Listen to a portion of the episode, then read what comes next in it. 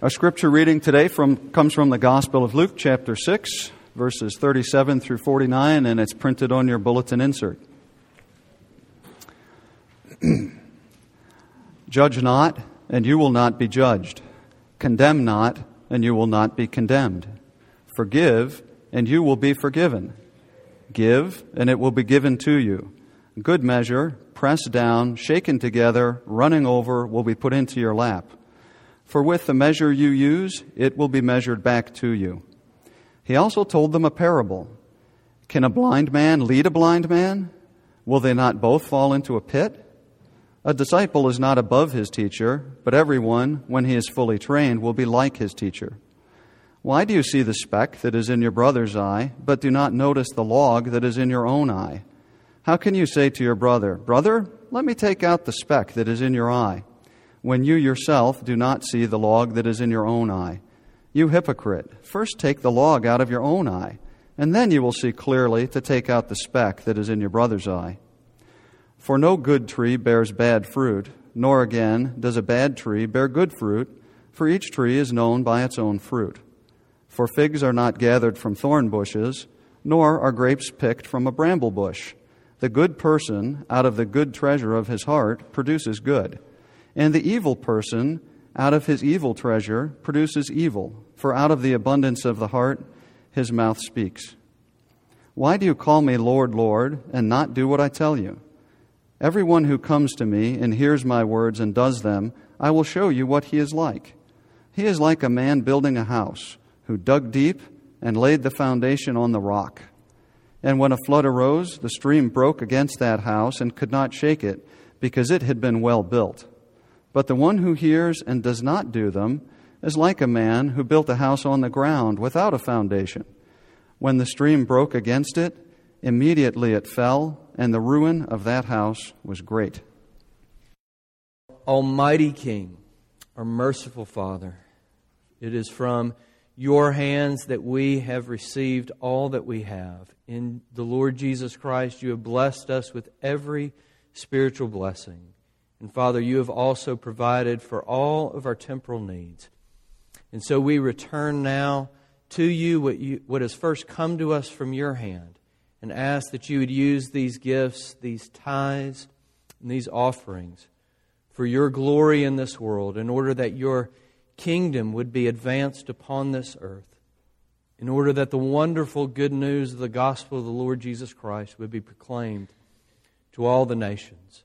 And Father, as we prepare now to sit beneath your word, to hear again of the good news, the glorious and wondrous good news of Jesus who came to purchase a people for himself, we pray that you would help us to realize that as we come into this room, though we come from different places, some anxious, some worn out and exhausted, some battered and beaten down by life, and some excited and anxious to be here this morning. We, we pray that you would help us to see that the truth is that we're really all the same.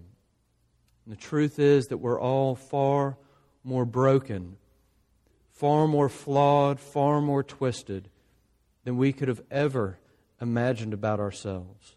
And so we all stand in need of the same thing this morning. We stand in need of the wonderful good news of the gospel of the Lord Jesus Christ to know that because of his person and his work, though we are far more flawed than we could imagine, because of him we are also at the same time far more loved and far more secure and far more accepted than we could have ever dreamed possible. So we pray that you would take us to Calvary, that you would help us with the eyes of faith to see the Lord Jesus Christ, in whose name we do pray. Amen. Please be seated. well, last week we started a new series, a series that I'm calling uh, Stories of the Kingdom, uh, because in this series we're going to look at the stories that Jesus told. Sometimes we refer to those stories that he told in the Bible as parables, and what we're going to do is we're going to Luke has more parables than any other gospel writer includes, and so we're going to make our way through Luke's gospel by looking at the stories Jesus told. And this morning, in the verses that we read earlier from Luke chapter 6, we're looking at a section that actually contains um, maybe about five miniature parables, all in this one passage. Um, and what you need to understand is that in Luke 6, Luke records for us, Luke is recording for us in that chapter, he's recording for us a sermon that Jesus told and that he preached to a great crowd that had gathered around him. And in this sermon, though we're not looking at the whole thing this morning, we're just looking at a section of it, but in this sermon, Jesus was explaining his kingdom uh, that he came to establish. And so he talked about the character of the citizens of his kingdom, how they were poor and hungry, and they were those who were weeping, right? And, and those who were persecuted and insulted, right? So he said, you know, blessed are the poor and the hungry, and those who weep, and those who are persecuted and insulted. You know, a pretty upside down kingdom that he came to establish, right? And then he talked about the radically different lifestyle uh, that his kingdom citizens would live in his kingdom. You know, and he, he, he said, In my kingdom, we're going to flip it so upside down. You know, far more than just not hating our enemies, we're going to love our enemies. This is the kingdom, the upside down kingdom I came to establish. and we're picking it up as Jesus starts to head for the conclusion of his sermon in Luke chapter 6 the place where he, we're headed for the place where he is going to bluntly ask us each, now what? You know, now what are you going to do with my kingdom? But before we get there, uh, let me prepare you for the path that we're about to travel this morning. E- each of these parables could easily make a sermon on their, on their very own, right? Um, but what I want to try to do this morning is show you how they all fit together here in Luke chapter 6. Not too long ago, we had taken our kids um, to some fast food restaurant, and like good parents, uh, we gave them rotten, terrible food. Uh, we bought everybody a Happy Meal. Um, we, we ate, and, and you know, in the Happy Meal, inside the bag, there's the little prize. You know, it's sealed in plastic, that little toy in the Happy Meal. Well, the, all the kids got that. And it had been some time we got home, and, and I, I walked through a room in my house, and I, and I noticed one of my children getting frustrated with this prize that they had. That they had received in the Happy Meal, um, this little toy, this cheap little toy. And this child was literally walking into the kitchen to throw that toy into the trash can. Um, and that's when I stepped in and took a look at the toy. Eh, nothing was wrong with the toy, everything was fine with the toy. But he just didn't understand, uh, uh, he did not understand how it worked and how to put it together and make it work. I can't even remember what the toy was, but once I was able to show him what this toy was supposed to do and put it together for him so that he could actually use it. Um, and this is what you do with this toy. I mean, that toy went from a piece of, uh, you know, unwanted plastic that was about to be discarded in the trash to providing hours and hours of entertainment uh, for my son uh, and lots of fun.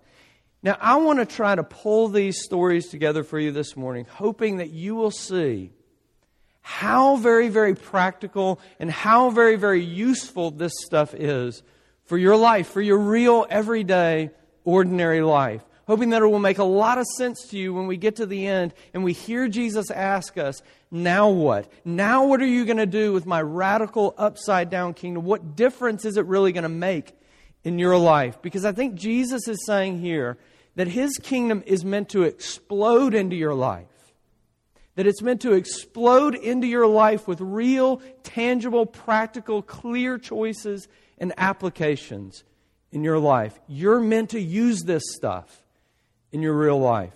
You have an outline on that insert in your bulletin, a brief little outline. And yesterday I was thinking about this. I thought I could maybe change those points to make those the points stick a little bit more and hopefully drive the application home. So if you're a note taker, you know, you can change these. I'm not, but maybe some of you are. Um, but here's my points. First, Jesus says to us, first, he says to us, stop playing God in your life. And then, second, Jesus says to us, stop hiding. And then finally and thirdly, he says to us, build your life on the unshakable foundation. So, right, three very practical things for you to do stop judging, stop hiding, and build on the unshakable foundation. So, first, Jesus says, stop playing God. Jesus says at the very beginning of verse 37, judge not. And you know, immediately when we hear those words, they sound pretty contemporary, right? I mean, we live in a culture which we are bombarded with terms like this no judging, you know. Don't make any judgment calls, practice tolerance at all costs, right? Don't claim to know right and wrong and an absolute standard and so on. But listen, that's not what Jesus is saying here. That's not his point in these verses. I think Jesus' main point in verses 37 and 38 is really him saying this Don't play God with other people. It, I, I, saw this bumper sticker on someone's car this week. Um, I thought it was funny. Um, it said, I'm sorry, I got something in my throat. it said on this bumper sticker, I dream of a world where chickens can cross the road without having their, without having their motives questioned. Um, I thought it was fascinating. It was a lot of words. I had to get really close to the car to read it. Um, now, I'm not saying this is the only application of this, but I think this is absolutely huge for us. I mean, this is how we often play God with other people. Right? We elevate ourselves as the standard and we look down on everyone else from our superior little perch. You know, and we pretend to be able to see into the hearts of other people and be able to judge their motives and their intentions. You know, she's so needy, he's so controlling, she's so manipulative, he's so rigid and cold. He obviously doesn't care about holiness in his life or whatever it might be. Jesus is getting right up in our faces and saying that we have a tendency, we have an inclination, we have an impulse even to play God in other people's lives we start pretending that we know the beginning from the end, right? That we can untangle and pull apart and unravel the motives of other people's hearts. That we're in a position somehow to call the shots and are sufficient in and of ourselves to be the standard of right and wrong. You know, we do this whether we, whether we voice it in our gossip or, or, or whether we cover it or whether we cover its rottenness with our nice little southern icing, you know, bless her heart she's so. Um, or even if we never voice it, and we simply in our hearts nurse that deep, cynical, judgmental, bitter, and, uh, and superior attitude towards others. Jesus is saying, we often do this. We often step in and assume God's role in other people's lives. And He is saying that is a very dangerous business to be in. when I was a little kid, I used to love when my family, we're from South Louisiana, I used to love when my parents took us to New Orleans. And, I used to love to get to walk around Jackson Square. Um, Jackson Square in New Orleans, where all the uh, street artists and performers kind of set up and do their thing. And one thing that always caught, caught my attention were those, those artists who, who sat there and did caricature drawings of, uh, of people that would pay them money. Um, I really love the break dancers too, but that's a story for another time. You know, what I'm talking about, what I'm talking about when I'm talking about character artists, I'm talking about these these artists who they have this blank canvas and, and they very quickly when someone sits down in front of them they draw their portrait but they do it in such a way that they're really trying to accentuate and, and make it disproportionate right and so if you have a big nose they're going to draw it huge. And if you have big hair, it's going to dominate the page, right? Big eyes, ears, whatever. They're, they're going to pick up on that immediately and they're going to put it into their picture. And the person who's getting their picture drawn, they're sitting there nervously waiting. You know, what is he going to do with me? What is he going to do with my face? And, uh, you know, finally he turns it around and all the family and friends of that person, they just laugh. They're like, oh, he nailed you, all that kind of stuff. It's, it's hilarious stuff. Um, essentially, this is what we do when we step into God's role and start playing God with other people. We become caricature artists of others. Right? In trying to untangle the motives and hearts of others, we accentuate to grand proportions, right, the character of others. And we brand her or him liar, cold, heartless, r- rigid, licentious, manipulative, whatever you might, whatever label you might want to give. But listen, you never do that to yourself. I never do that to myself, right? You, we give ourselves plenty of grace where we give others absolutely none. Right? We have a different standard for ourselves, a different measure for ourselves. We say, sure, it was a lie, but I'm not a liar. You know, it was complicated. You don't understand the situation I was in. You know, I know I came off cold, but I'm not cold. Trust me, it's complicated. You don't know the kind of stress I'm under. Right? I know that I gave into that temp- temptation, but it's complicated. You don't know the kind of day or the kind of week that I've had. Here it is.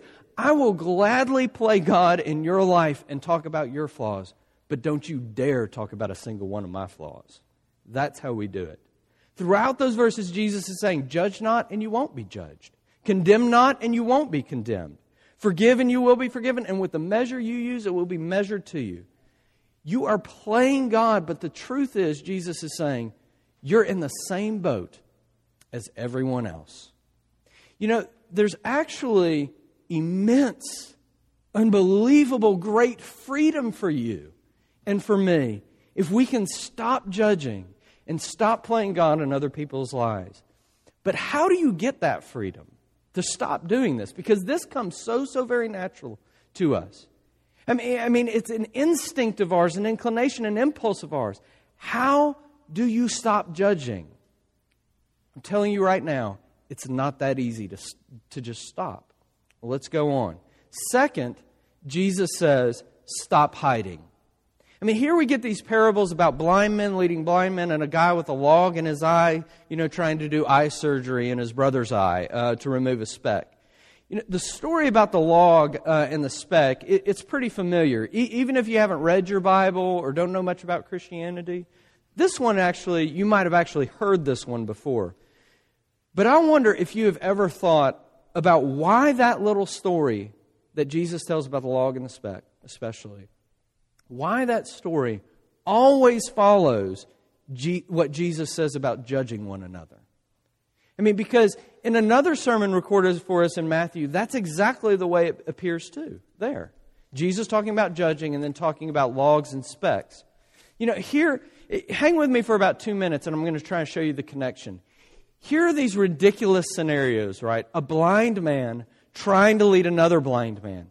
Of course, that's not going to end well. They're both going to fall in a pit and both be injured. In this other ridiculous scenario, a guy is trying to perform this sensitive, delicate eye surgery to get at a tiny speck in his brother's eye.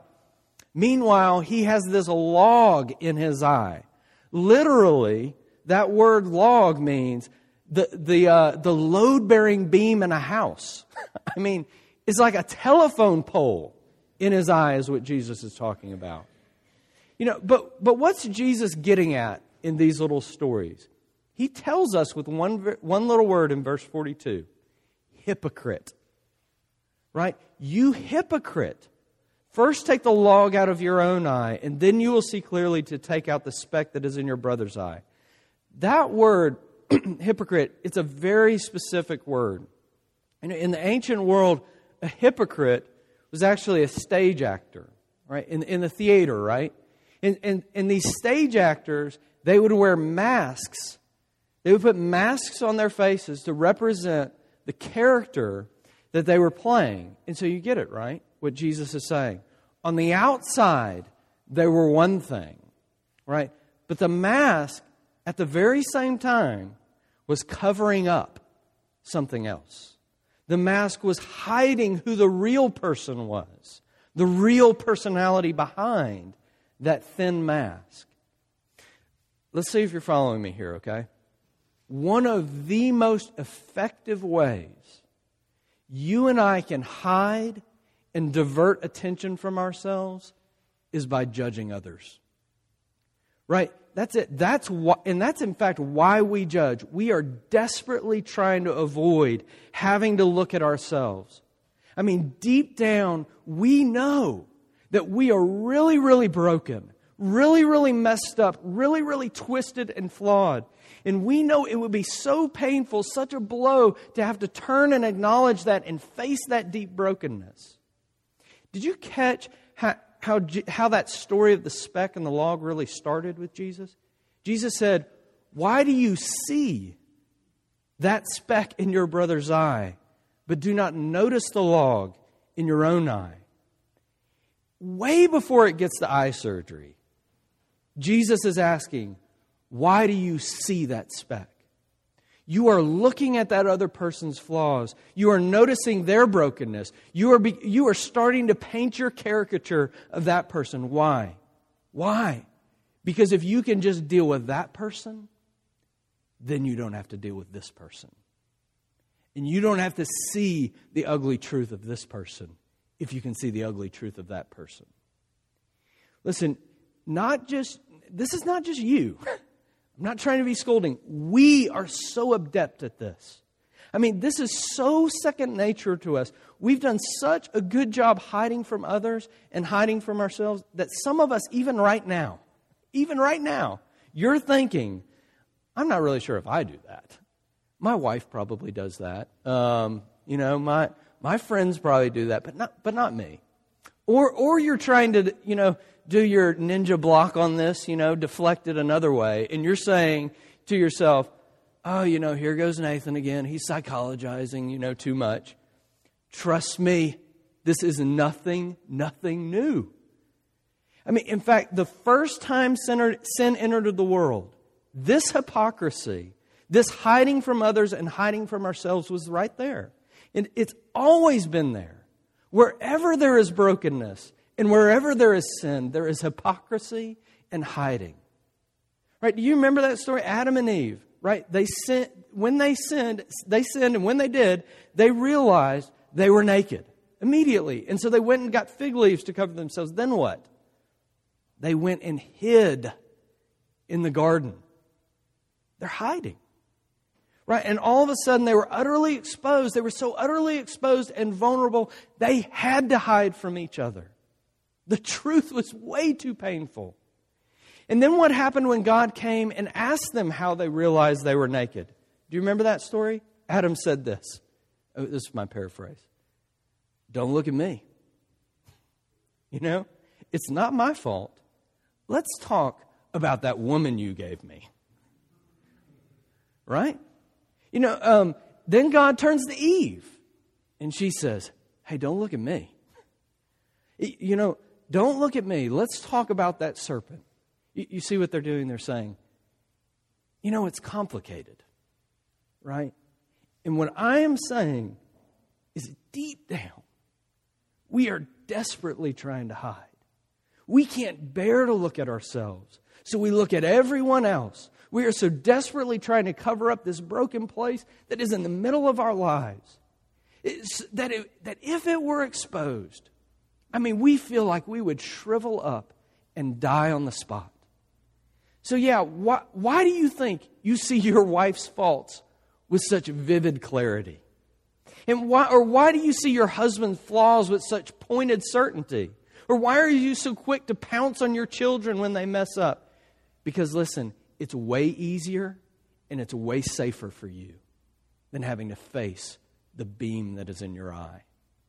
And why do you paint character, caricatures of that church or, or, or, you know, those people, right? Or that political figure, or even create straw men that you can tear down so easily? Because it's way easier and way safer for you than for having to look at yourself and see the beam that is in your eye. Look, I wish I could do a lot more here, but real quick, if you're following me, this won't be too hard to figure out. The beam and the speck that are in view in that parable are not, they are not Jesus' way of talking about a big sin and a little sin. It's Jesus' way of talking about self righteousness and sin. The beam is self righteousness, and the speck, it doesn't really matter. It could be anything. And listen, that's why Jesus, in the very next breath, starts talking about good fruit and bad fruit in trees. He's saying, diagnose your self righteous heart like this. If you see bad fruit in your life, lying, lust, coldness, greed, manipulation, anger, and bitterness, whatever, it's not because it's complicated. It's because the tree is bad. Verse 45 The good person out of the good treasure of his heart produces good, and the evil person out of his evil treasure produces evil. For out of the abundance of the heart, his mouth speaks. Your doing and your activity always flow out of who you really are the real person behind the mask. Okay, there's a lot in that second point, and some of you are probably wondering if I had a bad week or something. I mean, this is like a lot of bad news to like just be dumping on you. Um, you know, because I'm saying stop judging, because by the way, it's the natural impulse of your heart to be critical and judgmental of others. And I'm saying to you, stop hiding, because hey, the reason you judge is because and the reason you see all these other little specks in everybody else's eye is because you desperately want to hide from yourself because you know it's that bad that you'll do anything to avoid looking at yourself. But look, finally we get to this point where Jesus says, build on the unshakable foundation. I know it seems like we've traveled a long way from where we started, but it's all been building to this point. This is the big now what question, right? Are you going to build your life on a rock solid foundation or not. And it has huge implications for everything that Jesus just said. So hold on, because I'm going to tie it all together in a second. But verse 46 and 47 set the stage, really, for this final story that Jesus tells. He says in those verses, Why do you call me Lord, Lord, and do not do what I tell you? Everyone who comes to me and hears my word and does them, I will show you what he is like, or I will tell you what he is like. And then he tells us about these two houses. Right? On the surface, these two houses, if you were to look at them, they look exactly the same. You can't tell a difference between the two of them. Right? They both have walls, they both have windows, they both have roofs, they both have, uh, you know, whatever. They have all the house stuff, right? But, you know, you can't, but the one thing that is different, Jesus says, one house was built on the foundation of rock. And when the flood rose and the stream broke against that house, it did not crumble. It was unshakable. It could not be moved. But the other house, because it had no foundation, even though it looked just the same from the outside, the flood rose and the stream broke against it and it crashed and broke into a thousand pieces on the ground. Now, we don't have a, t- a lot of time, so let me get straight to the heart of it. What Jesus is saying here is he is saying that he is the foundation. And he is saying that if you build your identity on him, if you find your worth in him, if you trust in His righteousness and not your own self righteousness, if you trust in His work and not your own, if you build your identity on Him, then you have built on the unshakable foundation and you will never crumble and fall. But he's also saying with this other house if you build your uh, identity on the shifting sands of approval, on the shifting sands of your performance and your works, if you build your identity on that thin mass, that thin veneer of your self righteousness, when the stream breaks against you, you are going to fall to pieces. And I, I know that someone's thinking right now, Preacher, I, I think you missed it because Jesus is talking about hearing and doing. You know, practicing, obeying, right? Activity. Isn't that what he. Of course, he's talking about that. But did you get what he just told you in the parable of the fruit and the trees, right? You're doing, you're practicing, your activity. It is always a byproduct of your being, of who you are. Activity is always a result of your identity, always a result of the foundation you have built your life upon. I'm reading this book right now by a researcher, um, a researcher named Brene Brown. Um, if you're into TED Talks or something, maybe you've seen, seen her on, on that. But uh, anyway, she says this in her book that I'm reading Love and belonging are, are essential to the human experience. As I conducted my interviews, I realized that only one thing separated the men and women who felt a deep sense of love and belonging from the people who seemed to be struggling for it. That one thing is the belief in their worthiness. It's as simple and complicated as this. If we want to fully experience love and belonging, we must believe we are worthy of love and belonging. And elsewhere, I love how she uses this one word to talk about people who are struggling for love and belonging. She says they are hustling for it, right? Hustling for it in their performance, right? In gaining approval from others, in appeasing others, in fitting in, which is very different from belonging. You know, Brene Brown's research hits on a lot of truth. I mean, yeah, love and belonging are essential to the human experience. We don't have time to unpack that whole thing, but you are built for it. You have to have it. You are made that way. It is encoded in your DNA as a human being made in the image of God. And yet, this kind of makes sense too, right? He, he, the, the part that she says about the, uh, the, the fact that we have to know that we are worthy in order to have a sense of love and belonging. Because she's saying it really bubbles up, it really springs up out of identity. But here's the million dollar question How do you get to the point where you believe in your worthiness? Just by believing it? um, you can trust me on this. I've tried it, and that doesn't work. Um, you know, because you try and believe it, and there will always be the sense upon you that you're flawed and that you're broken and that you're messed up, in spite of what you keep telling yourself. Because guess what? You are. That's why it keeps coming back. Or maybe you try to get it through your performance, you know, but that doesn't really work either. And I have tried that one as well. Um, you know, that's an automatic shortcut to the mask of blind self righteousness. A self righteousness, self righteousness you will be always hustling for, but never attaining. Brene Brown is right, but she's missing. She is missing the only real way to get what you desperately need. This love, this deep sense of love and belonging. The only real way to do that and get that is to build your identity upon Jesus, upon the solid foundation. To do that, you have to do like it says in verse 48. You have to dig deep. You have to get this truth, your identity in Jesus, deep down into your heart. Because you know what the gospel says? It says this Jesus saw through your mask to the person you really are. He knows you better than you know yourself. He saw how broken you are, but He loved you so much that, listen, though He was God, though He was God, He came not to condemn you or to judge you, but to be condemned and to be judged for you. And what did He do about that load bearing beam stuck in your eye? The gospel says He was crucified on that beam for you.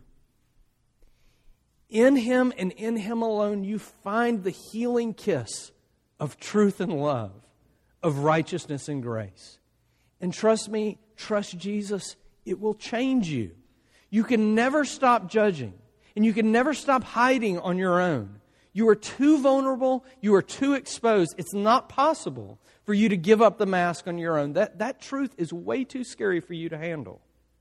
But when you see truth and love, meet at the cross for you and find your worth all wrapped up in Jesus.